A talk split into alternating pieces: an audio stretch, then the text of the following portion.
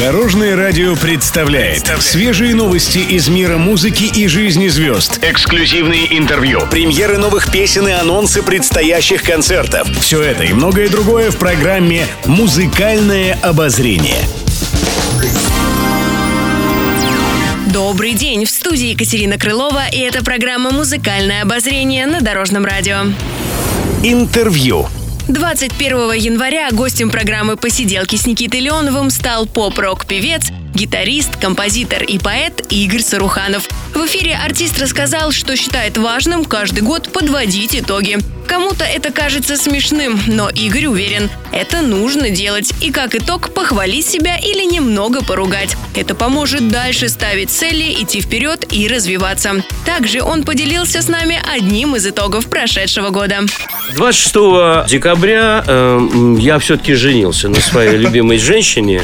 Дальше, можно сказать, хит Ага. вышел Так. все-таки, который куда я не приеду, везде он звучит, абсолютно везде. Из каждого утюга это правда. У Игоря Саруханова огромная коллекция винила. Однако слушает он ее очень редко. Дело в том, что ему важно качество звучания пластинки, а хорошей техники у него для этого нет.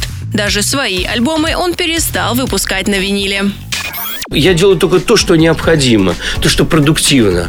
А просто такая трата вот так для, для, для души я могу выпустить несколько CD, чтобы подарить вам или еще кому-то, да, вот там на, расписаться на нем, но не больше. Я на- написал, написал еще на два альбома песен, да, и мне, мне нужно найти время, чтобы это записать, найти эти, эти средства людей, которые могли бы вложить большие супер деньги, да, записать 25 песен, это не, не, не так, э, не так легко, раз, не так быстро, два, уходит время.